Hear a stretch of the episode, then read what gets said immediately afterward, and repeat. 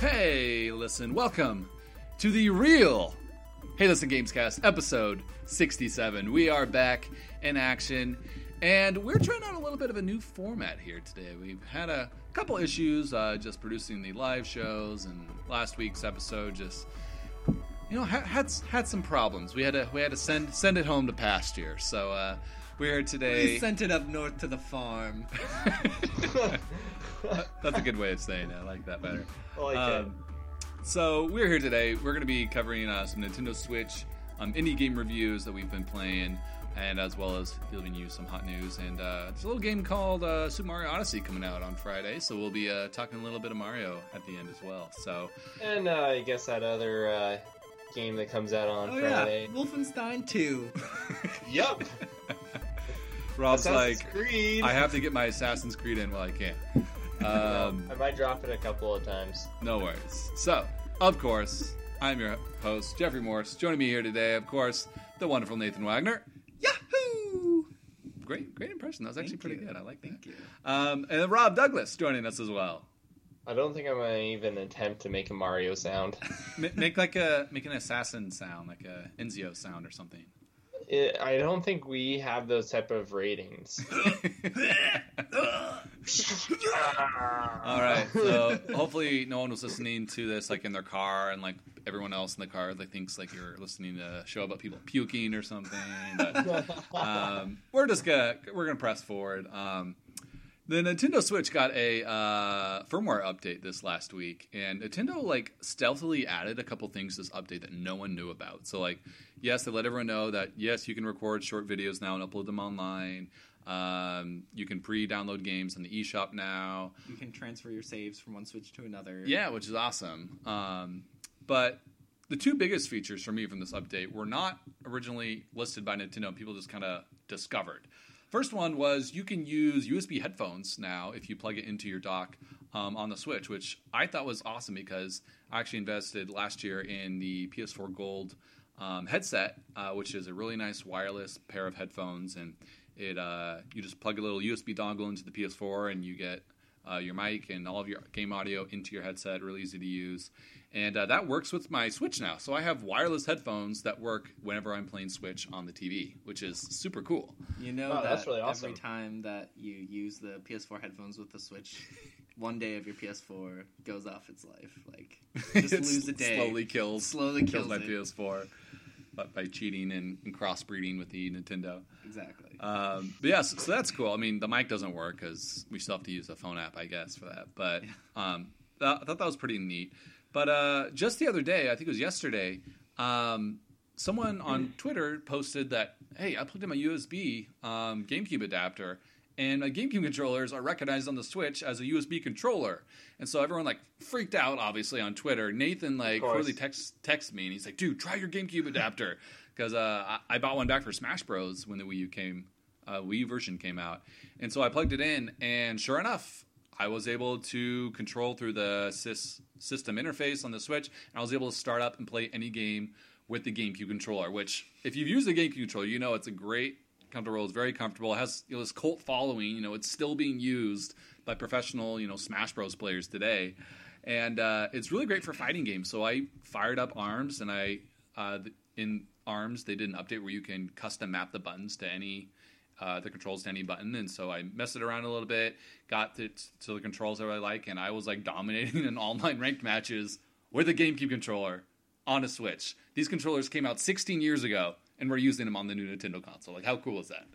How much of a failure was the Wii U that the fact that this adapter came out for the Wii U and you could only use it in Smash Bros. and everyone else wanted to be like, "Hey, why can't you use a GameCube controller in other games?" And Nintendo was like, "That's too much work, Yeah. too much hassle." And then they stealthily put it in. Yeah, On the Switch. they didn't even put any fanfare out. Like, it's crazy. I feel like at this point, Nintendo is no longer acknowledging problems with the current generation of systems. What they're doing is they're they have a little notebook that says "next time." Next time. No, they totally do. You can tell just when you look at the Switch and play it and stuff like that how much they learned from the Wii U and Yeah. all the bad Yeah, things about it All the bad things about the Wii U are strengths Basically fixes Switch, everything that was bad about the Wii U. For sure. So that is awesome. If you have that GameCube adapter, I heard the Mayflash adapter, the like the unofficial one, also works. You just have to like update the firmware by plugging it into Mayflash's site or downloading like a driver. But um, Cool. if you have a GameCube adapter, try it out. It's a lot of fun. Um, you know, games like Splatoon obviously don't work very well because you can't custom map buttons, and it uses you know the ZR and ZL, which the you know GameCube doesn't have, and it obviously doesn't have motion control. Rumble doesn't work, but if you like that controller, you can still use it. I recommend it for ARMS or Mario Kart. I think those are the two games right now that are really awesome with that controller. Um, and hopefully, Smash Bros on the Switch is coming at some point, and we already have the support, and uh, maybe GameCube Virtual Console as well. That'd be awesome. So It's pretty great. try it out. Let us know what you think. I think, I think awesome. they might maybe virtual console at the start of next year once the Mario Odyssey Yeah. hype kind of That's drops what they're down a saying. little bit. If that happens and it like launches with GameCube games, like that rumor from a year ago, which probably Yeah. is false because it was so old, came to be true, that would be really awesome. Yeah, That would it'd be pretty It'd be really neat. Um, moving on, our next piece of news: the uh, NPD report for the best-selling uh, games and uh, consoles came out um, this month. So, uh, so I thought we'd talk about that. Is actually no, not for this month, for September. For September. Uh, for last month, yeah. And so uh, they uh, announced that Destiny 2 is actually the top selling game not only of September, but of the entire year. So Wow. in just, you know, about three to four Three weeks, weeks. of sales in September, Destiny 2, which launched only on Xbox One and PS4, so not Switch or PC, um, is the best selling game of the year, already surpassing Horizon Zero Dawn, Ghost Recon, and all the other top selling games for the year. Zelda Breath of the Wild, like nothing Yeah. has sold more than Destiny 2 already, which That's kind of ridiculous just based on the fact that I think like uh, it had been reported that uh, Ghost Recon Wildlands was like at five million plus Yeah. sellings already or something so like that. Destiny's what, at least Destiny's 6 million? at least six million or I don't know, but it's pretty crazy. It's definitely been a big success for Bungie. I mean, I know the the the game is a lot more accessible, which is you know kind of a good and bad thing. Like yeah, like I haven't played as much Destiny two as I did Destiny one. yeah, there's So- there's not as much incentive for the Har- very the- very hardcore. the hardcore players. Yeah, but it is Mhm. more accessible. It's more to do for the wide range of you know more casual players as well. So and they did a really good job with the marketing for Destiny two. Like, That's what I was gonna say. I saw a ton of commercials on TV for it and stuff like that, and I know a lot of people who kind of pretty casually play games. Like they have a PS4 and maybe Mhm. buy like Madden and 2K or a couple Yeah. or Call of Duty or whatever. And I know a lot of people like that even picked up Destiny. Yeah, too. So- totally. Yeah, I was I was talking to one of my coworkers uh, when I first picked up Destiny 2, and you know I work out of school with mostly women, so like most of them don't know anything about video games. and she asked me some questions like, "Oh yeah, my husband got that game on a whim at Costco. He saw it, and he said he heard about it, and he's playing. it. He kind of likes it, and he's not really a big gamer. He buys like one or two games a year, but Yeah. picked it up. So I mean, it makes makes sense, I There guess. So um, I would like to say I told you guys so. I told you Destiny 2 would outsell the original in the orig- first month, and it would be a huge success. So thank you, thank you very much, Nathan. Very nice you did not believe me. I thought it would sell well. I didn't think it would sell this well. I guess because the original broke kind of all kinds of records with new IP and stuff Yeah. like that. So I guess guess we'll see long term. You know, in a year or two. Uh, Yeah. they're gonna keep Yeah. supporting it with They content, have- and we'll see how.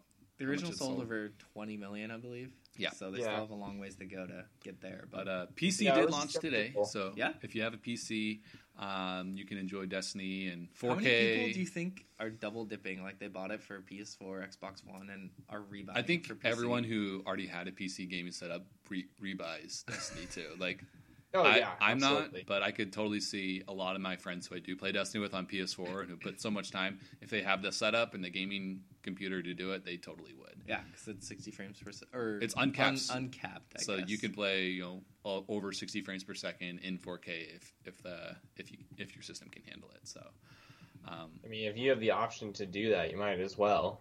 yeah, and Yeah. so And Um, and we all know PC gamers are kind of elitist when it comes to stuff like that, and so sure. They're all going to be like, okay, I already have the game, I already beat everything, but over Well, 60 yeah. frames And per if you're second, 4K. like- oh yeah, they put so much time into it. Like, it makes total sense to buy it. yeah, if you're gonna put a thousand hours in a game, you might as well do it in 4K. Yeah. right, Um, yeah.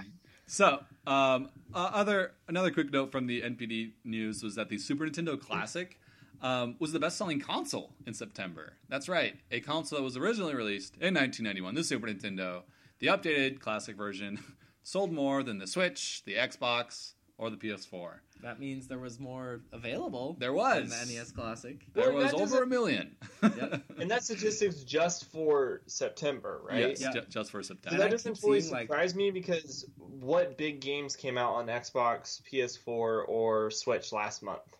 Well, De- Destiny Destiny, 2, like I, and I got the PS4 Pro. Like there was a big launch. Yeah. uh, Yeah, and pushing the PS4 it. Pro for sure. But, um, But you know, there wasn't like I'm sure Switch will top that again this month with Mario being released. Yeah. Destiny 2 is great, but Destiny 2, like you guys had said earlier, people would, you know, maybe they'll go for that PS4 Pro bundle, or it'll be more of a, hey, I already have a PS4 or I already have an Xbox One, I might as well pick this up. And so, yeah, I since the don't- install base is so long, see it's hard for I think don't see a PS4 to top the charts. yeah, I don't see a lot of people springing for a new PS4 because Destiny 2 came out. So, I think FIFA. the fact that, or 2K. that's hmm. the Sport. Super Nintendo is top selling. I mean, it was released last month, and it was there wasn't really a whole lot of competition last month either. I just think you know you put us all in a time machine. You send us two years back in time. And we're saying the best-selling console September of 2017 is a Super Nintendo. like Yeah. it's kind of crazy to Yeah. think of, think the the world we're in. Um, and number two, of course, was the Nintendo Switch. It continued to uh, be selling really well, so that's awesome. I'm interested to see how the uh, sales go for Mario and the Switch um, this week. Um, I uh, I saw on Amazon that I think Mario Odyssey is already like the fourth best selling Switch game or something like that. it's not even out. it's not even out yet, so I'm I'm sure it will do very surprised.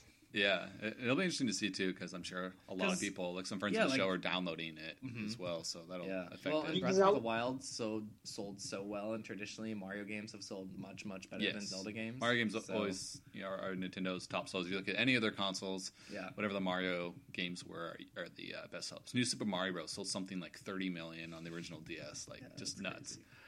Um, So moving on, we have some sad news that came out last week. Um, Nathan, I'll let you uh, break the bad news here. So uh, this is kind of old news for most of you, but we didn't get a chance to talk about it because our old episode we had to Talked about it last week, of but we're, we're kind of recapping.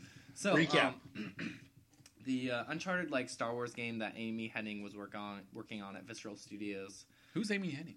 She uh, was the creator of Uncharted. She did Uncharted one, two, and three, I believe. So she like directed those yeah, she directed three those, games. Yeah. those three games, and then she was work or So big so shot. master Yes. master storyteller in Yes. you know director position. yep. Obviously, writers do the story, but yeah.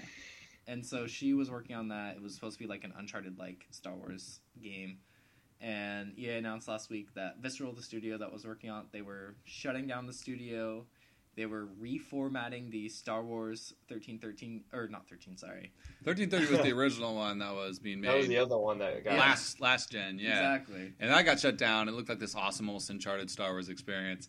And so this now was kind of like this was supposed to the be, spiritual successor Yeah. or something like that to that game. and this mm-hmm. got announced a couple years ago. Like no, they it got announced, it. like I think three years ago. two now. years ago, Yeah. three years. Ago. We haven't yeah. seen any really footage, but they've done developer No. interviews and I've been getting people hyped for this.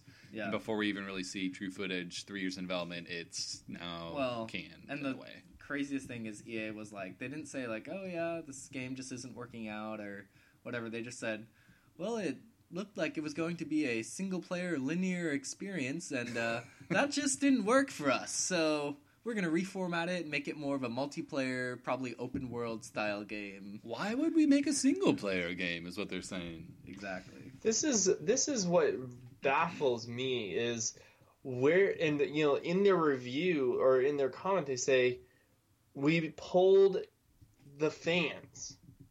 Like we talked to all the fans and people who are love Star Wars and love Star Wars video games and all of them seem to say we want microtransactions and we want multiplayer and we want open world. I'm like it's all Where those darn millennials trying to uh, just turn the video game industry into Overwatch 2.0 as I say So I think by fans of Star Wars in the games, they actually mean they're bankers. Yeah, they're investors and they're they're they're Because bored. this is just I'm a sure dumb they just- move. they're I'm sure they're probably just looking at player data and obviously people play multiplayer games longer than single player games because they're That's true. designed to continue to play, especially the ones that are coming out now and stuff like that. And he is like, Well, and even we can make much EA, more money from that versus doing a single player And- experience, and they- maybe Yeah. DLC and They probably read the press release from Activision Blizzard saying they made four billion dollars in loot boxes In last year. yeah. like yeah. that's gonna make a lot more games start putting loot boxes. We've seen that with Shadow of War. Assassin's Creed Origin just announced that they're doing loot boxes. Battlefront Two loot boxes, and so um, I think they want to get a little bit more money out of our wallets with with this move. Yeah. Well, and Rob, we were talking before the show, and you brought up the point about uh, EA and single player games the last couple years. Yeah, so basically the last big single player. So if you kind of look at Mass Effect Andromeda, that's kind of the big last single player, but it's It got multiplayer. a huge multiplayer Had level microtransactions, so microtransaction, open world. Obviously, it fits a lot of the categories that they just described. But if you go back even further, the last one they did was 2016, um, Mirror's Edge Catalyst, Catalyst. and yeah. then even before that was basically 2014 wow, was yeah. the last big, and that was Dragon Age Inquisition, the last big single player only focused game. Other than that, we've gotten all of our FIFAs, we've gotten all of our NBA Lives, we've gotten Maddens, we've gotten shooter after shooter, we've gotten. I mean, literally everything else has been multiplayer. Battlefront, Battlefront Two. We're just oversaturating Yeah, EA's market with even multiplayer. Titanfall, the original Titanfall was just multiplayer. They did put single player into the second one, but it still was a multiplayer game. That was Mhm. that, that's where the focus of that game Well, was. and they put single player into that game, and then they put it out at a terrible time, and it didn't sell very well. yeah, So that can't help either. It just kind of makes. I mean, uh, if you're a fan of the show, you know I love single player games. That's my kind of cup of tea, and I don't mind a multiplayer, but I'd rather do a local multiplayer than a loot box microtransactions, uh, pay to win. Yeah, and I think, I think, I just this makes me sad. yeah, and it makes me sad too, just because I like variety in games. Like I have a couple games that I really enjoy playing multiplayer on, but I don't want every game I play to be exclusively multiplayer. yeah, for sure. and EA already has Star Wars Battlefront 2, and now they're reformatting this game. This game probably isn't going to come out until maybe 2020. Many many years. 2021. It'll be a while. It'll probably be on the next generation of consoles, maybe, whatever that is. yeah, they said they're still going to use you know a lot of the same assets and the things that the studio created, but they're basically changing the entire direction and gameplay of the game. We don't even know if Amy Hennig's going to be involved anymore. Yeah. And Yeah. so they're, in a way, they're going to try to, you know, re reassign all the people in Visceral Yeah. to different studios and doing different things, but it's not going to be the single player Uncharted like Star Wars game that we were all were hoping for. Well, and that's and- that's the sad part. What other exactly are thing they going to change it to? I Uh, mean, a we already Destiny-like have a. Battlefront. Yeah, it's, it's what going to be a what game are as they a gonna make? platform. Yeah. Yeah, what exactly are we gonna do? Another Battlefront that's not called Battlefront? No, it'll it'll be something like Destiny. That's Could- what everyone it could wants be- right now. It could be more MMO ish, probably, where it's Mhm. By the time it comes out, those games Different won't thing. even be popular anymore. yeah, probably. No. so, but sad. But sa- yeah, uh, sadness. the other sad thing is Amy Hennig, the director of this game, she was also um, the last game she actually released was Uncharted Three, and then she was working on doing Uncharted 4's story, and then they kind of had a fallout with her and Mhm. Neil Druckmann, and she ended up leaving, and Uncharted Four got rewritten. So she hasn't released a game in like six years now, and now it'll be even longer. Even so we're being longer. depraved of this Yeah. great. yeah, of her great writing, Great writing, and yeah. stuff. So, anyways, So our last news piece for this week has to do with the Xbox. I know we don't talk a ton about the Xbox One here on the show. None of the three of us actually own an Xbox One, but we all played lots of Xbox 360. We, we we're still fans of the Xbox brand, I Mhm. think. And uh, um, original Xbox games, as of today, are now backwards compatible on Xbox One. And so, if you have any like old Xbox game discs around, check uh, Microsoft's website, and you might be able to play some of those original discs on your Xbox One, which I think is so cool. That's not just Yeah, you know you can replay these old digital Xbox One or original Xbox games, but if you have an old copy of KOTOR, you can throw that in your Xbox One and play it right away. Like Yeah. that's so cool. yeah, it's super cool, and I mean they only have about 13 games listed so far. For now, but yeah, it- this is just such a this is such a good step, and you know, in backwards compatibility, saying, hey, we still appreciate the fact that some of you still hold on to your old Xbox, original Xbox games, and we want you to give the, give you the opportunity to play those, you know, kind of the nostalgia factor. And I mean, I'll be honest, this makes me really want an Xbox One simply because I have all these Don't Xbox you have 360. an Xbox 360? Can't you play those games on your 360? I do, but you know, like the fact that you can play all the new Xbox One games as well as you have all Yeah. those old games that you can play. That that's awesome because that means you know you're like, oh, I only have one console that plays all these games, Yeah. not four that You only play. need one Xbox. You don't need Yeah. three. That's true because that's uh, the original Xbox was the first one that Microsoft ever released, so you have all Mhm. all of the generations in one box, which is pretty cool. That is neat. Yeah. So hopefully they'll Good continue to continue to add more games to that list. I know they've been doing a great job of regularly updating the 360 backwards compatible list. There's a yeah, it feels like just now. about every other week there's a new backwards compatible game. Excuse me. So this is this is it's, it's cool to see that Microsoft and Xbox are actually doing a really good job in this area where some other consoles like Nintendo doesn't have their virtual console up yet and I mean when they do it'll, they'll be obviously they'll they always do backwards compatibility pretty be, pretty well but, But like you're not able to put GameCube discs into your Switch and play them. Like, That's not going to be a thing. Yeah. so yeah exactly it's so, cool that your original copies still work. You don't have to rebuy them like you do on PlayStation or Nintendo has done. So yeah just or thought of wait a new until hundred dollar accessory for the. Switch. the Switch CDI. There we Exactly. go. oh gosh yes or the Nintendo CD, the the follow up to and rival to Sega CD for the Genesis. oh gosh. Oh, Oh my that is that goodness. is good. But uh, yeah, let us know. Are you excited to play uh, original Xbox games on your Xbox One? Um, you can find us on Twitter at HeyListen underscore games. We love chatting with you guys on the Twitter. Um, Um, Twitterio. so, our second segment today, we have been fortunate enough to be playing a lot of Nintendo Switch indie games, and so we will be um, just kind of slowly reviewing um, some different indie games throughout. I think the the next couple of weeks. There's a couple that we're not going to talk about today, but we did choose four Nintendo Switch indie games um, to talk about today. And uh, just so we're open and honest with you guys, our viewers, the all four of these games that we're going to be talking about today, uh, we did get review codes provided by the develop or the developers and the developers publishers. and publishers, And yeah. so, uh, just you know, we we thank the publishers for giving us this chance.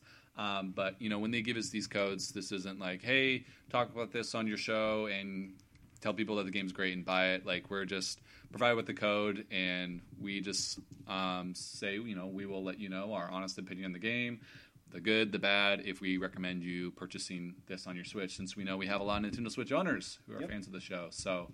Um, so now we got that out of the way. Um, first game we're going to be talking about is Tumblestone for the Nintendo Switch. And uh, if this game sounds familiar to you, um, it actually released um, over a year ago on the Nintendo uh, Wii U. Um, that's where we first played it. Nathan and I played it two years ago at uh, at the uh, PAX uh, Nindies at Night, the original event.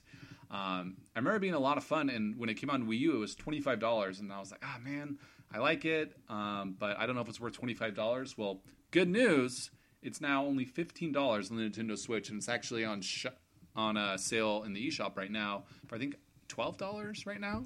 Yeah, Um, last I checked, it was twelve dollars. I'm not sure about the price on that. I know Nintendo just released uh, some Halloween games that are on sale. Yeah, and so it's under under fifteen dollars, which Yep. is a big improvement from twenty five dollars. Um, kind of hitting that sweet spot uh, indie indie game price range on the Switch that a lot of other games have seen success in. And basically, what Tumblestone is, it's a uh, puzzle game. Um, and I'm not going to say match three because when you think match three puzzle game, you know, you think of, you know, very um, a lot of these games that have already kind of done that Mobile mobile style mobile games. style games Mobile that are very games, cheap yeah. and easy to play. Um, and so Tumblestone basically has uh, large columns of colored blocks. So it almost kind of looks like Tetris in a way, where there's lots of different colored blocks. I think there's five colors. Um, And the way Tumblestone works is you're working from the bottom. You control a small character on the bottom of the screen, and you're shooting up towards the blocks that are stacked on the ceiling. And you need to hit three of a certain color's blocks to make um, them disappear. So I need to hit a red, a red, and a red. Boom, they all disappear. I hit a yellow, a yellow, yellow, they all disappear. If you get stuck and you're, oh, I did these yellows and I was supposed to do the blues before the yellow, you restart the puzzle and you go again.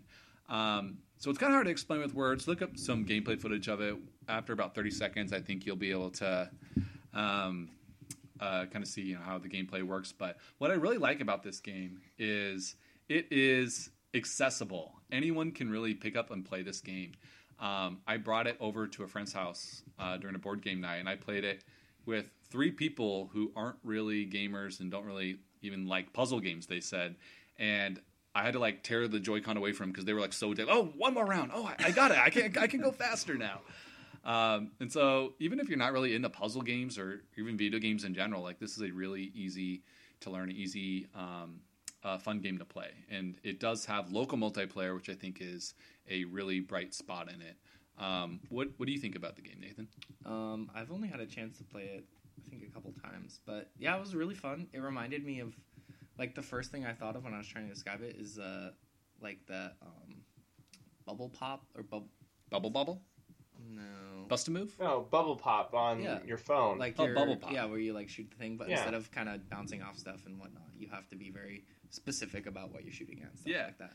Um, it is a really unique idea, um, and it's a lot of fun, especially in multiplayer because you're kind of racing against the other person, so you're Yeah. trying to go quicker and stuff like that, which Mhm. makes it easier to mess up and whatnot. Yeah, So, like when I play with my wife, like she's better at the game in the way that like she's a lot smarter and can solve the puzzles better than I. But I'm like so fast, and so like it makes her stressed, and so like she freezes up when we play multiplayer together, and she's like, "Oh no, I I know how to do it, but I just got stressed because you're going so fast." And yeah, um, you know that's the cool thing about the game. There's lots of different modes and variations on the puzzles, so it can really be speed based, or it can be almost kind of like a brain teaser where you have to kind of keep replaying it. And like, oh, how do I how do I solve this? I have to hit all the different colors in the right order to be able to finish and clear all the blocks in the screen.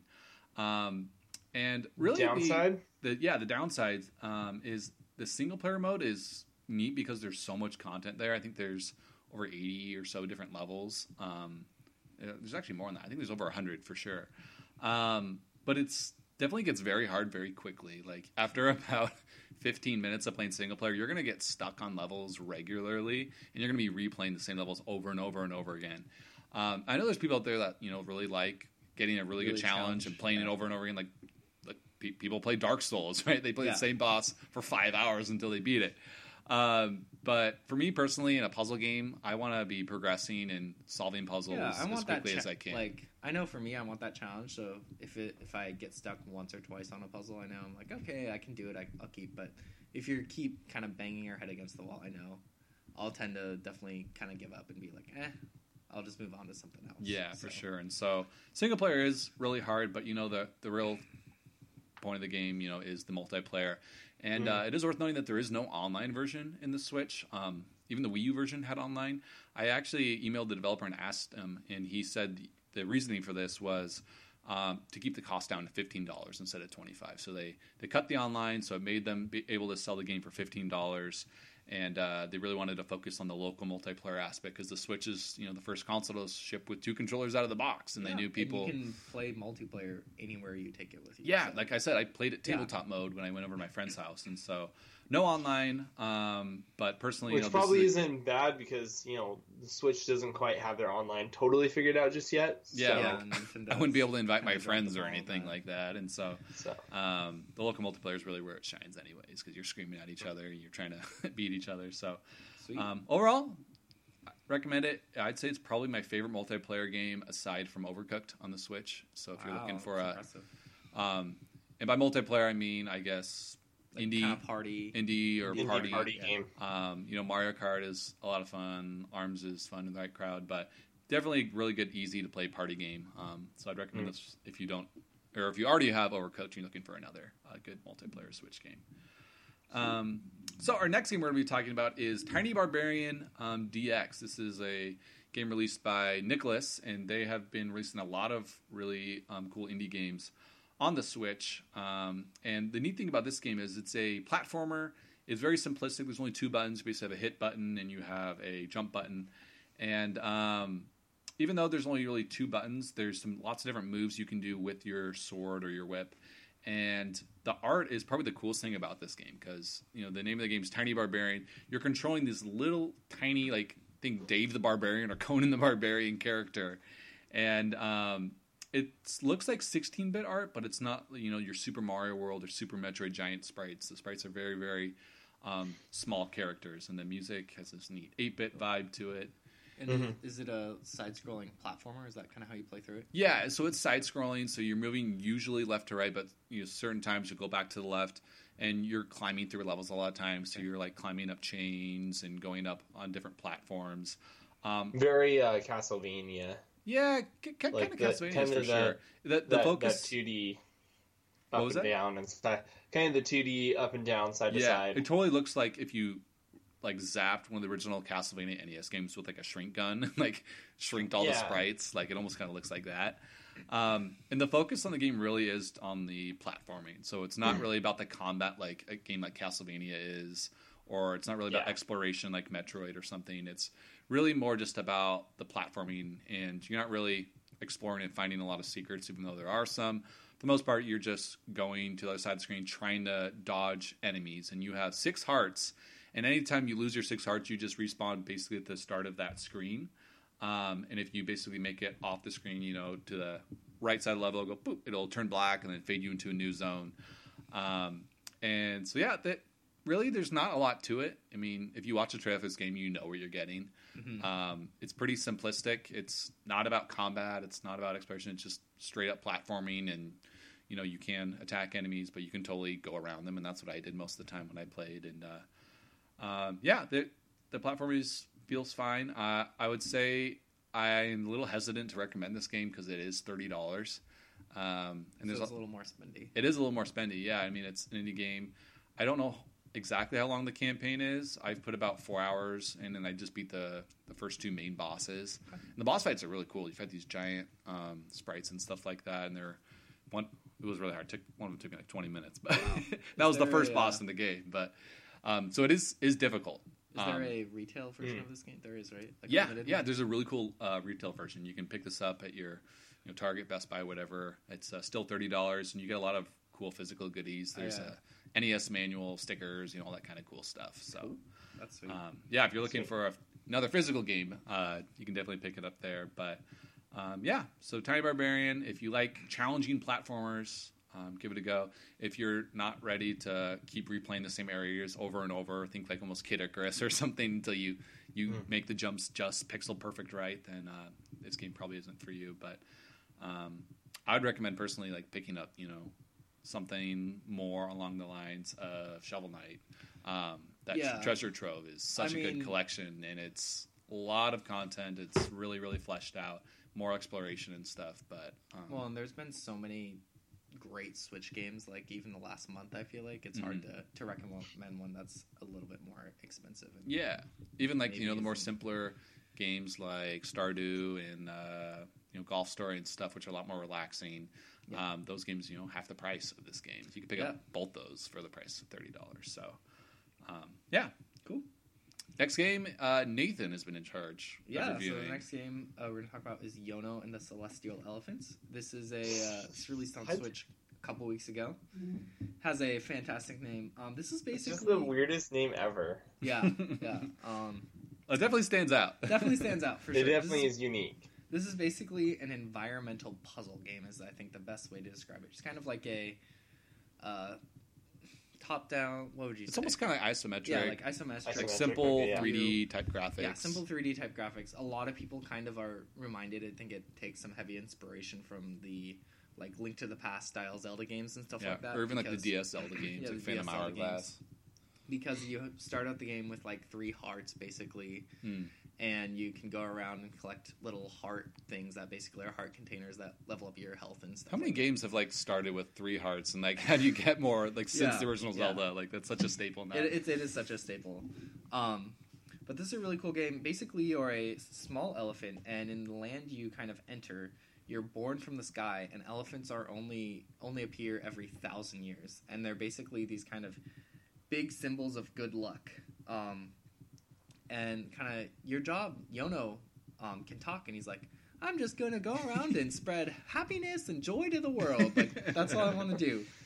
Um, and there's kind of like a conflict going on when you enter the kingdom and you have to go and figure it out and then basically you try and save the world um, as a cute little elephant um, some i guess one of the biggest pros of this game is just the aesthetic of it the game is super super cute like the elephant itself uh, it's just really really cutely crafted. Um, my wife, when she first started playing this game, um, she was just like, "Oh my gosh, this is like the most amazing thing ever! I love how it looks, and like you can pick up little animals like hedgehogs and stuff like that, and carry them around on your back."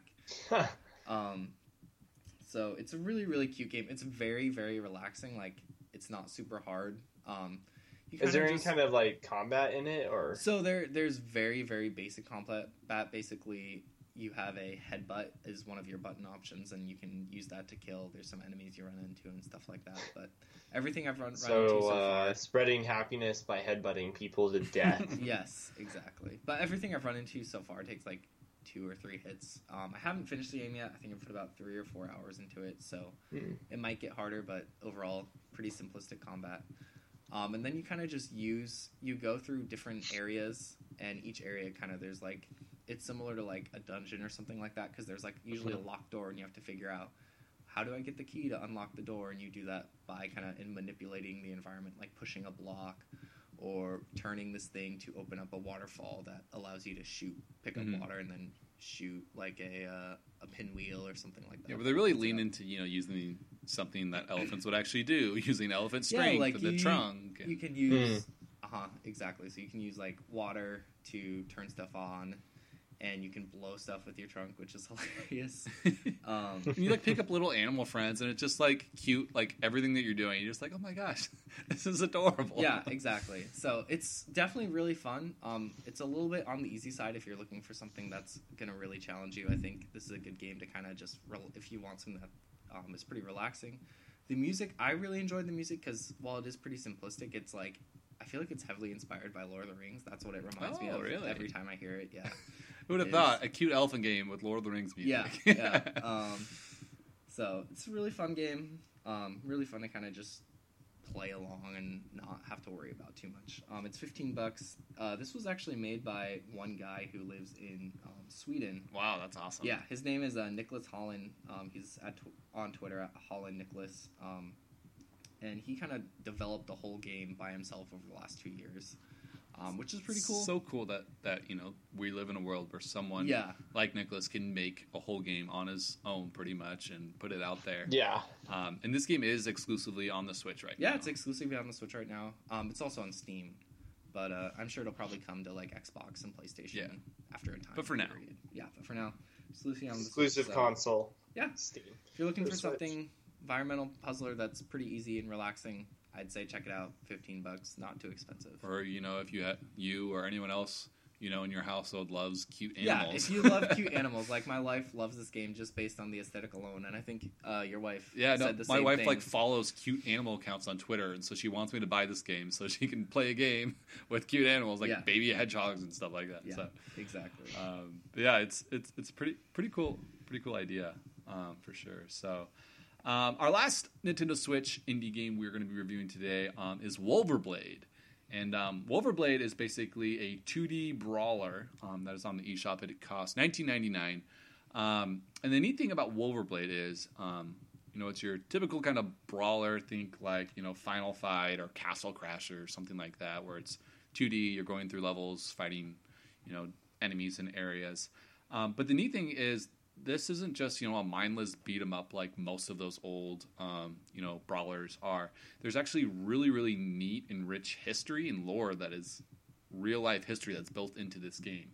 And so um, Michael um, He- Heald, Heald, he's the founder of Fully Illustrated, the publisher and developer of this game. And he was the creative director as well. So he basically spent like five years of his life just researching all this real life like history of early like Britain and how the Roman Empire was like wanting to invade and get rid of all the clans.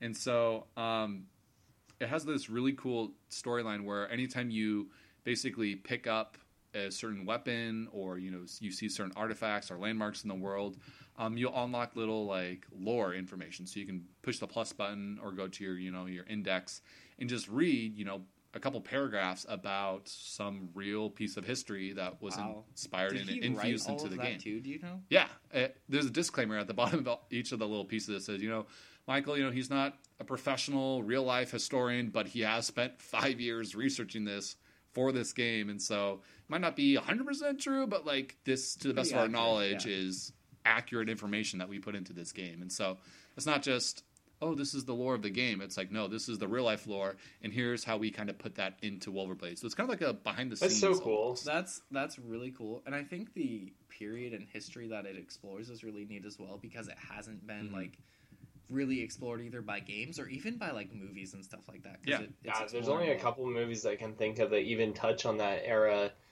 kind of the like the Lost, the Eagle, and all that one. But overall, I mean, I love it when games do this when they put history into games because like Age of Empires is one of my favorite series, and they always have their history Yeah. with the game. So I love that games like this, even an indie game, can get out there and be like, "Hey, we're going to teach you history." As well as giving you a brutal combat, Yeah, fun yeah, game. exactly. So it's still fun to play. It's not you're just walking through a library or something. Yeah. So Yeah. you know the gameplay is you know, pretty simple. You have your your light attack button. Um, you can do heavy attacks if you pick up a heavy weapon. Um, I kind of wish you had a heavy weapon at all times um, because you'll find you know like a hammer or a spear or something, and you'll use it for a couple times, then it'll break, and you only have your light attack again. Oh, I didn't. So that's that. kind of a bummer. Yeah. Um, it you know you can't do as many combos if you just have one light attack Mhm. button. Um, but you can block, you can parry. If you do a perfect parry like Zelda, go slow mo, and you can do a bunch of attacks. You build up a rage meter, and you basically go berserk and just you're invincible and just destroy everything on the screen. You can call in wolves, which like freezes time, and wolves come in and just rip all your enemies apart, insta kill them. So. Um, it's really cool. It's I will say it's very violent, very brutal. Do not play this in front of your no, grandma. because there was like you were saying you can pick up limbs and stuff like that. Yeah, you can chop, you can dismember arms, heads, legs, and you can pick up those dismembered body pieces and chuck them to damage enemies. Like, so What? it's it's definitely kind of over the top, almost a little bit in its gore, but it is a very pretty, kind of almost hand drawn 2D art style. Oh my gosh, the art style is the best thing about this game. in That's my your favorite part? Yeah, it's my favorite part because it looks like it's lifted straight from like a graphic novel. Or yeah, something like like, like that. even like a storybook or yeah, something like a that. storybook or something along those lines. The It's- kind of yeah, the so stylized comic books Mhm. color art Mhm. to it, Yeah, it's just it's, super cool. I would almost kind of compare it to like Castle Crashers, how it kind of had that really cool comic book, almost styled 2D uh, cartoony art. Mhm. Yeah, Um, and I will say, you know, the combat's not quite as deep as I had hoped. You know, something like Castle Crashers where you can chain combos and magic and do bow and arrows. Um, but it is a lot of fun. Um, warning about this game, they did make it very old school hard on on purpose. And so, like, for example, I wasn't able to beat world or level three on my own. I had to get a partner to come in co-op. Luckily, if you are playing co-op, it does make it pretty easy. It doesn't like make it super hard if you add a second player, like a lot of games do. So you can probably beat the game pretty easily if you do have a buddy to play it with. Uh, but on your own, if you're playing this solo, like be prepared to like get wrecked like over and over again. it's definitely really hard. The boss, Dark Soul style. yeah, Well, and you kind of have to like like it's not one of those games where you're necessarily like an RPG where you're leveling up your character. exactly. like There's you're only I think eight levels in the so full you game. have so. to kind of actually get better at the game to progress, right? Yeah, for sure. So you, you I kind of started to learn more about the blocking and parrying. You can do a dodge roll, which I didn't even know in the first level, and so there definitely is kind of an art and a, a, a skill ceiling, I guess. But um, yeah, so de- definitely check it out. Um, a lot of fun. It's bloodthirsty fun. It's co-op.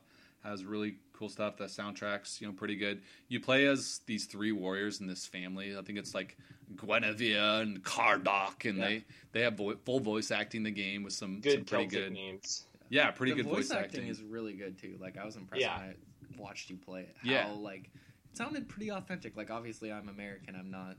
Uh, yeah, Irish. they, or they did Scottish or they did put it in that. English. They they said they were kind of debating what to do it. They do do it in English, but they use you know real kind of voice actors from you know the Scottish Ireland type Mhm. type land, and so it almost kind of sounds like something out of Braveheart almost Yeah, for totally. sure. Super cool. Um, so yeah, definitely check out Wulverblade if you're looking for a good brawler on the Nintendo Switch or even just a fun co-op game to play with a buddy. Um, so that ends our Nintendo Switch indie reviews for today. Um, we will be bringing you some more indie reviews um, in the coming weeks as we um, play through some more of them. So before we hit what we're playing this week, we're going to talk a little bit about Mario. The new 3D Mario is right around the corner. We're playing it in just three days. Is that right? Three I days mean, from now. technically two days. Two if You live on the West Coast because it comes out at 9 p.m. Pacific. Thursday. Yeah, Nathan and I are going to be going to the midnight launch, which is a 9 p.m. launch, which is going to be fantastic. So we'll get we'll get some uh, some game time in uh, Thursday, Thursday night. night. We're looking forward to that a lot, obviously. But uh, in honor of Odyssey coming out, um, I thought I'd ask you guys, what's the best 3D Mario game? Just real quick, best 3D Mario game. You guys can't have the same answer. Go. 64. Rob had to get his 64 in there before anyone. Well, I had to throw it in there because that's I haven't played Galaxy or Sunshine, so I it, Well, you it's have the to only say 64 then. Yeah. yeah, I have to say 64 because you know it is. But I, it's truly a classic game. It was super fun and just overall the challenge level and how it, it plays out. I mean, it's classic Mario. It's great. Yep. what about you, Nathan? Uh, my favorite is Gal- Super Mario Galaxy, the original. Original Um, Galaxy. Yeah, seeing that kind of, um, they kind of headlined that when they were unveiling the Wii in 2006, and then it came out a year later. Mhm.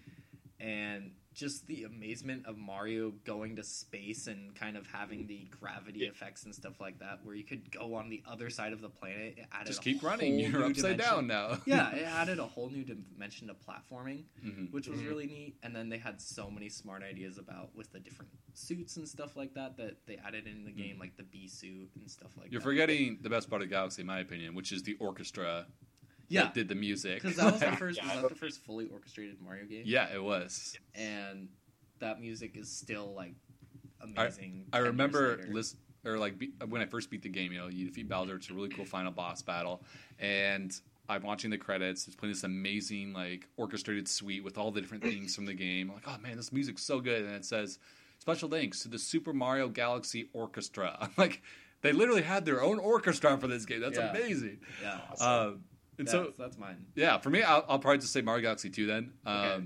Because, you know, it built on pretty much everything that made one good, but just added some more new ideas. And the whole idea behind, behind Galaxy 2, you don't normally get a 3D Mario sequel for a system. But they had so many leftover kind of planets and ideas left over, so they said, hey, we'll make a Mario Galaxy 2, throw Yoshi in there and some other stuff. And so not only did they add Yoshi, which added some cool platforming, um, they added the Green Star challenges. And so basically, after you found every single star in the game, uh, you could replay all the worlds, and every world had, I believe, three green stars hidden in them. And these stars were more kind of like old school Mario 64 stars, where they were just kind of like randomly hidden So you throughout kind the of just level. had to search the levels. Exactly. And so Yeah, you're yeah, basically to find them. searching like with the speakers blaring so you can hear like the twinkling of the stars so you know if you're close or not. And there was really Yeah. no hints. You just had to kind of look around or guess, oh, I think there might be one over here or over there. And it added a ton of replayability to the game because you were re-adventuring and finding new And didn't you all that. unlock like Luigi or something like that? Yeah, well, you unlock. you you, unlock can play Luigi- Luigi in both games. Yeah, in for both sure. games. In both which is games, yeah. Um, Galaxy, you had to beat the the main storyline to unlock Luigi, and then you could play as Luigi kind of about quarter of the way through. Galaxy. Yeah, you could kind of switch Mario Yeah, and Luigi out, which was cool. I'm it hoping they do that in Odyssey because I'm a big Luigi fan. I haven't seen I've seen zero Luigi so far in Odyssey. Maybe scanning the amiibo lets you play as him. I don't know. I think Luigi's L going to be one of the uh, like the super secret villain. Oh no! D- don't Like, say like it's going to be Bowser, but We've already had Bowser's Gonna, Bowser's going to step aside. The curtain will pull back, and there's Luigi Luigi's saying marrying Peach. like, like, it's me, Luigi. I've loved Peach for 30 years and I haven't said a word. Enough is enough. That's it. Yeah. Um, so, uh, what is your guys' favorite like 3D Mario world? Like, think of like a level or a world in Mario 64 or Oh, Galaxy or maybe even Sunshine. What is like an awesome Um, level that you loved exploring and going back to? Uh, one of my favorites actually isn't from Sunshine. I love the I think it's Delfino Park, like the amusement Oh, Peanut Park. Peanut Park. The yeah. uh, the the amusement, amusement park. park. level basically in Super Mario Sunshine. Um, because you can go on like this. Uh, you can go on. There's the roller There's coaster, a roller the Ferris coaster you can go wheel. on, There's a Ferris wheel, and well, you get a you do a boss fight on the roller coaster. Yeah, it's a super cool boss fight. Um, but just running around an amusement park, like I love amusement parks, and I've Mhm. always kind of wanted to do that. I think more video games should take place Yeah. with those kind of levels. I mean, 3D Mario games have always been, you know, jumping around fun playgrounds, and this was literally like a big playground. Yeah, to jump around and explore. And you start off in that world on the beach, and you're like, oh, it's just another beach level. Then you walk through a gate, and boom, you know, amusement park rides everywhere. Um, that's a good choice. What about you, Rob? Oh, um, I can't think of their names really, but some of my favorites. Uh, I probably know the name if you can yeah, describe it. You probably know the describe name. it, Mario Jeff Super I know, like shout uh, out. Boo's Mansion was super fun, super challenging in from '64. uh, 64. The, Yeah, the haunted which is- house. Yeah. yeah, the haunted house, which was really cool and kind of a fun concept, you know, in the whole big open world levels, and then suddenly you're in tight confined Well, yeah, and, and the neat thing about that one was you had like a lot of puzzles and secrets. Like it wasn't Yeah. just straight up platforming. You had to kind of figure out patterns and, Mhm. and ways to, to access different parts of the mansion. And Yeah, it added an extra challenge to a game that was already super fun. Um, and then I would say there's the one in uh, 64 as well where you're big and tiny. You can shrink and Oh, grow. Oh, yes. two different. The big- opposites, the big small island where you can jump yeah, through the pipe yeah. and it makes it big or small. That was kind of a recycled idea for Mario Bros. 3 because there was also a level, a couple levels that did that. Yeah, that one was really cool. fun. It was really unique because you had to actually, again, that that thinking through like, oh, hey, I have to be big for this part, or I have to be little for this part, Yeah. or to get that star, I actually have to, you know, shrink down. But then I can only do part of it this way and part of the yeah. Mhm. So it just added that extra challenge. Well, yeah, you're like fun. exploring a level, and you're like, wait, my brain knows this part of the level, but it's four times as big. So like, I'm relearning it, kind of thing. yeah. Yeah, that's a good choice. Um, What about you? for me, oh man, I'm probably gonna say, um, I really, really enjoyed the um, uh, Ice World in Mario 3D World, which was for the Wii U. Um, I think that was World Three or Four in, in that game. Yeah. oh, yeah, Um, it was really neat because not only does it play like the most one of the best 3D Mario music, like the snow music in the Mario 3D Mario World and 3D Mario Land games are so awesome. Like I love that song. I think we've played it at the end of the show before. Um, you can literally hit a Goomba who's riding around in an ice skate, knock him out of it, and then your little Mario head. Like skating a around on the skate. ice, and if you're good enough and you don't hit any walls, like you can like finish the level in an ice skate. Which, Well, and which the first cool. time I ever did that, I didn't realize you could like fall off the the thing. So I was just like kind of like, skating around, and then and I'm like, oh, what? Yeah, or like there's giant snowman in the middle of the level, and if you're playing with a friend, you can knock over the snowman, pick up a snowball, and chuck it at your friends. And you can Yeah, just like you know, have a giant snowball snowball fight. for two minutes, like before you even finish the level. Like, I thought that was so neat. And I think that was also That's the fun. world where they introduced the uh, the uh, cherry, the copy cherry ability, where you're duplicating Mario, and you can have like five Fireball Mario's, like an army of Mario's, you know, attacking. Um, but yeah, I I really really liked uh, Mario 3D World. I had a lot of really cool ideas, um, and just running around in the snow levels was one of my favorite parts As of that far game. as like straight platforming for Mario, that's definitely one of the best Mario games because especially like the end. oh yeah, it secret, got secret stages at end crazy is, challenges at the end. Hard. yeah. I, I, love how it gave you that reward for going and finding everything, and um, every time you found more green stars, it unlocked more like bonus challenge levels. Mhm. Um, and there was just a lot of really really cool ideas. I'm hoping Odyssey does something similar with you know after you beat the game and you finish all the moons in an area, it opens up a star world or something like that. I'm sure there'll be something. Yeah. Um, so, kind of our last main discussion point here. What is your guys' favorite 3D Mario power up? If you had to pick one Mario power up to to maybe have, maybe you this is the one power up you can transfer over to Odyssey. Which is your favorite power up? Mm, Um. I think I know what Rob's gonna say. Wing cap from Mario 64. Well, that's that actually literally was what I was thinking. was wing cap because that was just so much fun. I mean, Yeah. literally, every time I got it, I would just I would forget that I was actually playing the game, and just see how long I could fly and see if I could land on places areas in the game that you weren't Yeah. meant to land on, or you know those type of things. And it runs out in 30 Um, seconds, and you go back and do it again over and over again. Yeah, I was also gonna say the some of the the side scroller 3D Mario, some of the costumes were really good, like the raccoon, um, the cat. Cat the Mario from penguin. 3D World. That was so much fun to play as. It was a good one, yeah. And then like wasn't maybe this is my imagination, but I'm I'm picturing there was one where you could be a penguin, uh, that was Yeah. 2D Penguin. Mario. Yeah, it was the new Super Mario. Mario Yeah, Bros. yeah. for the Wii. Yeah, for sure. That, which was pretty cool. that'd be So, cool to get a penguin suit in a 3D Mario game. I would Yeah, I want I want some of They those suits. Odyssey. Looks like every Mario. You can probably just capture ever. a penguin, right? Oh yeah, I guess so. Yeah. Yeah, Um, cool. Uh, mine. I'm actually gonna shout out the uh, FLUDD from Super Mario Sunshine. I feel like that game gets kind of lo- loses a lot of love um, as compared to a lot of the, the other 3D Mario games because it did have kind of the FLUDD where Because it was It a nine out of straight- ten game instead of a ten out of ten exactly game. like it wasn't straight platforming. Um, but there was a lot of really cool things they did with the FLUDD, FLUDD with the, the, FLUDD. um, including being able to, um, you know, use it to get to higher places, and you could do like the spin attack where you spun all the way around. Yeah, and then it had the different nozzles. So you could do like the rocket yeah, like jump. it upgraded. and- It upgraded kind of as you went through the game, so that was really cool. Um, It was a really really cool idea. I think obviously I don't want like I don't think I want Super Mario Sunshine 2 where they do a whole nother game based around it, but for a one off, I think it, it worked Yeah. pretty well. It did work. It it was it was pretty pretty fun for the first time, just running Mhm. around cleaning up paint, being OCD about cleaning up all the goo everywhere. Yeah, yeah. Uh, for me, I'm gonna give a shout out to Spring Mario from the original Mario Galaxy because literally all this power up was it was a mushroom shaped as a spring.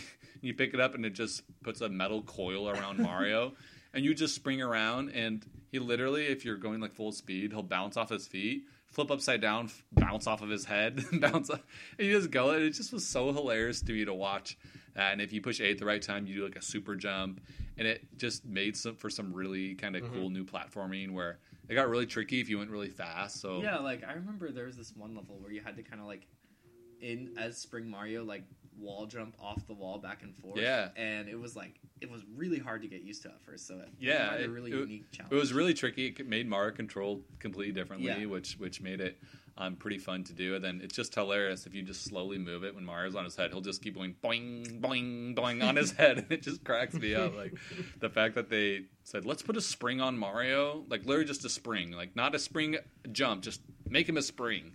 Um, and you know they obviously took some notes from Galaxy from Mario Odyssey with you know turning into bees and boos and different things like springs and stuff too. So Yeah. Yeah. Um, cool. Um, so we always like to end the show with what we're playing.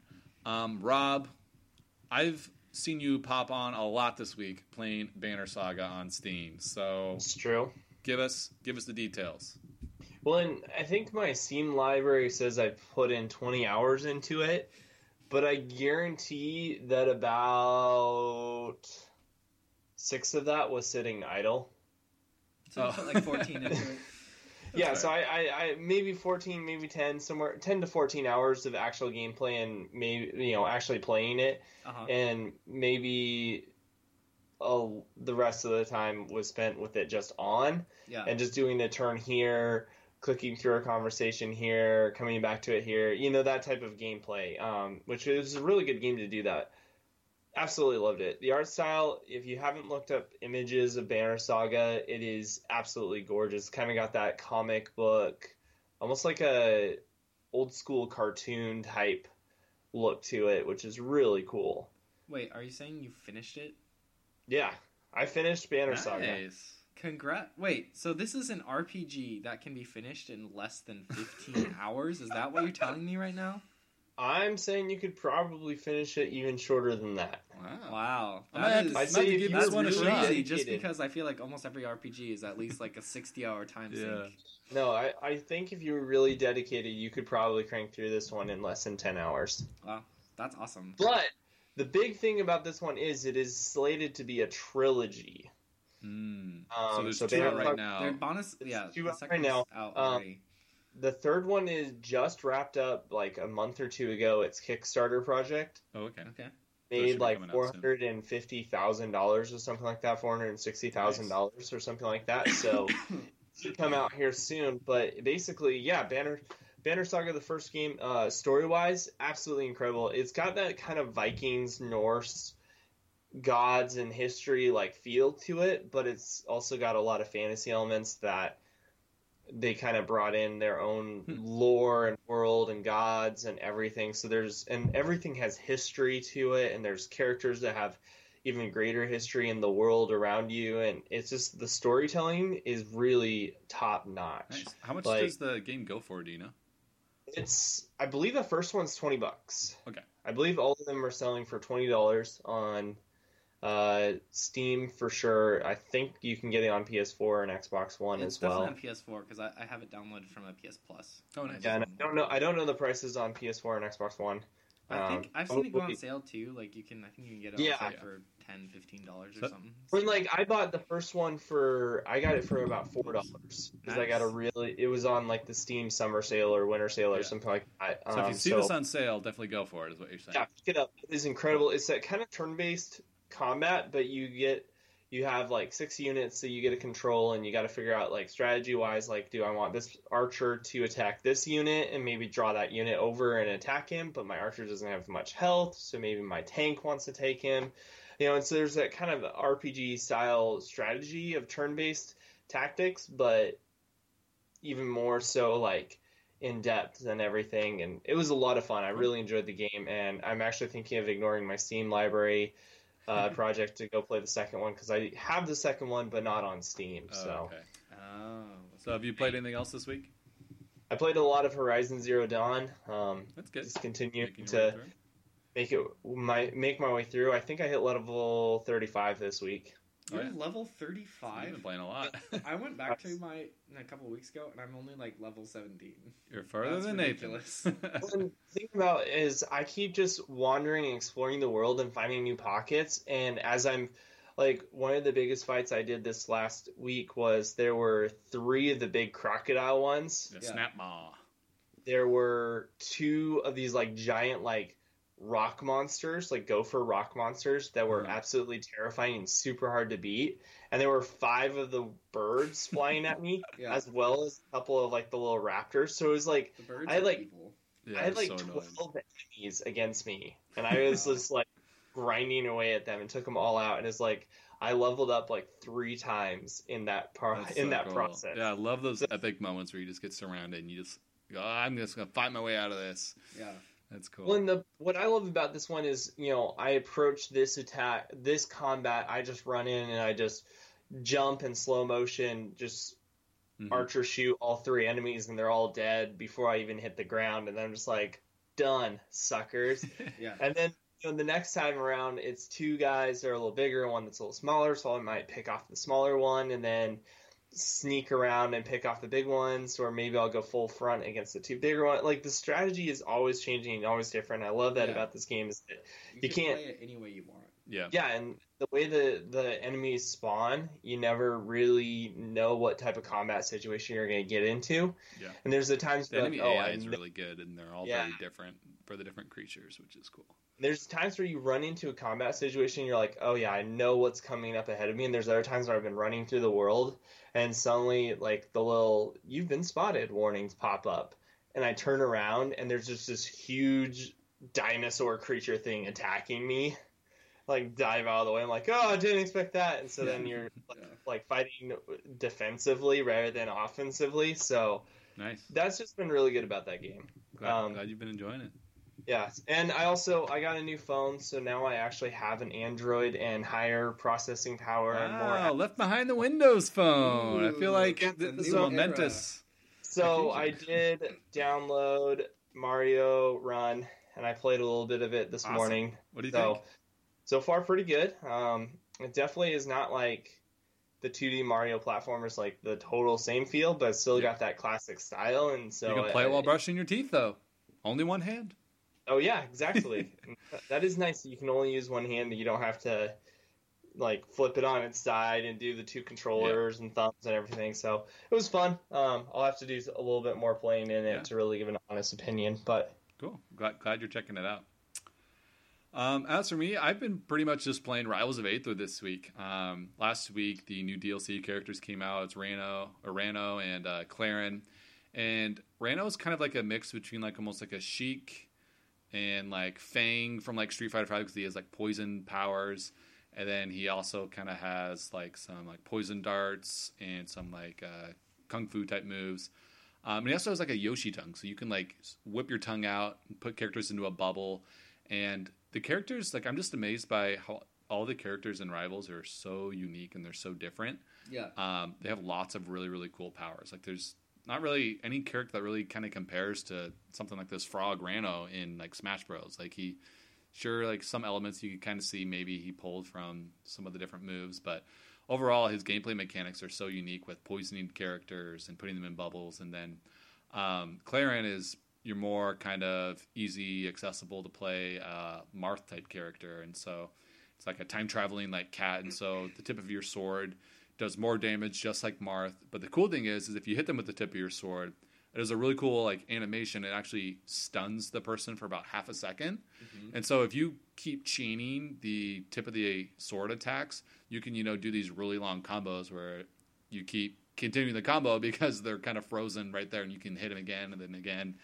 Um, and so I've been playing this game a lot online. I'm still getting destroyed in the ranked online battles for the most part, but uh, it, it's been a lot, lot of fun to play. I, I really am enjoying it, and um, I'm excited to see what the the last couple characters are um, in this game. And I've been using the GameCube controller all week for this game, and then so like as soon as you text me with the GameCube controller on the Switch, I just like, oh, good thing I already have it out and plugged in, ready to go. Let me just plug it into my dock, ten inches away. You know. Nice. Um, So yeah, is, um, playing a lot of that. How many more characters is he bringing out? Do we know?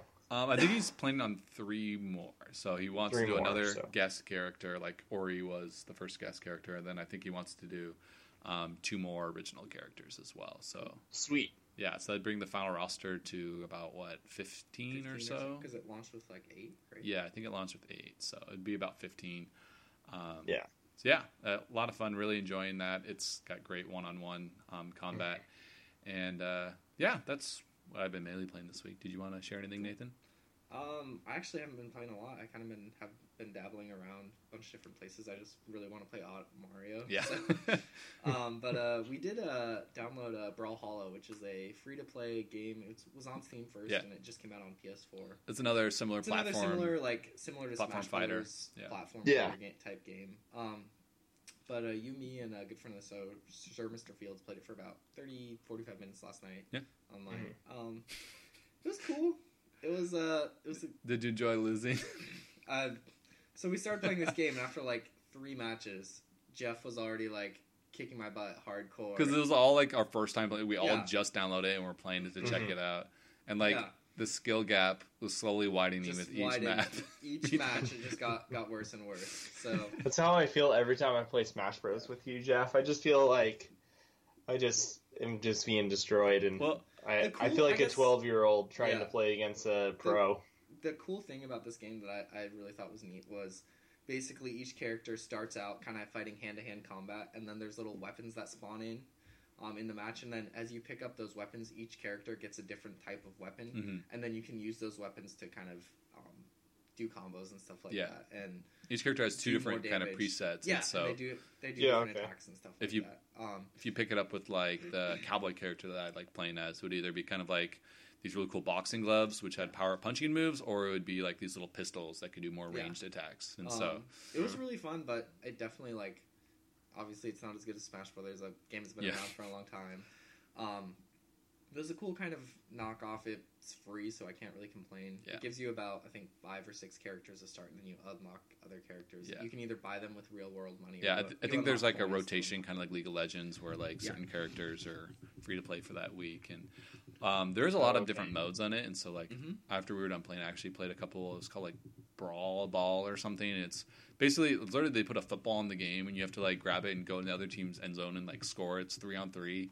And so, cool. yeah, that was actually pretty fun. So there's some different modes in there to mess around with as well, and there's That's cool. definitely a lot of characters, but it is definitely if you want to play your favorite characters or get skins, like going to be a lot of grinding. You're going to have to pay real money because it is free to Yeah, play. Yeah, it did, did definitely look like there was a lot of grinding to actually. Like the main menu and the UI for PS4, like it was terrible. Oh my there was gosh. so busy, and there's like 500 pop-ups about like buying exclusive skins and all Well, that and stuff. the, Oh, yeah. the menu itself, like the words are super, super tiny. So even on like my huge 60 inch TV, I could barely read sitting on my couch. And that that's a problem when you can't So- read it on a 60 inch Yeah. TV. Yeah. But uh, yeah, I mean, Oh, if you if you like Smash Bros and you don't have a Wii U or something, like Yeah. you know maybe Rob, you know some, Check it someone like you who likes Smash Bros but don't have a Smash Bros system right now, and you can check it out. It's free.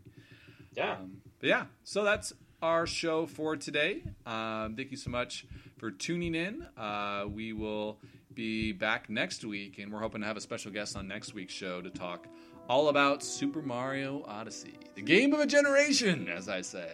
Hey, the game's not even out yet.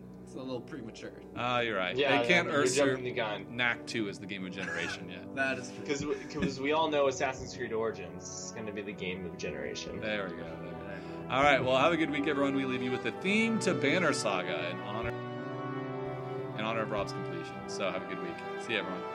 See ya.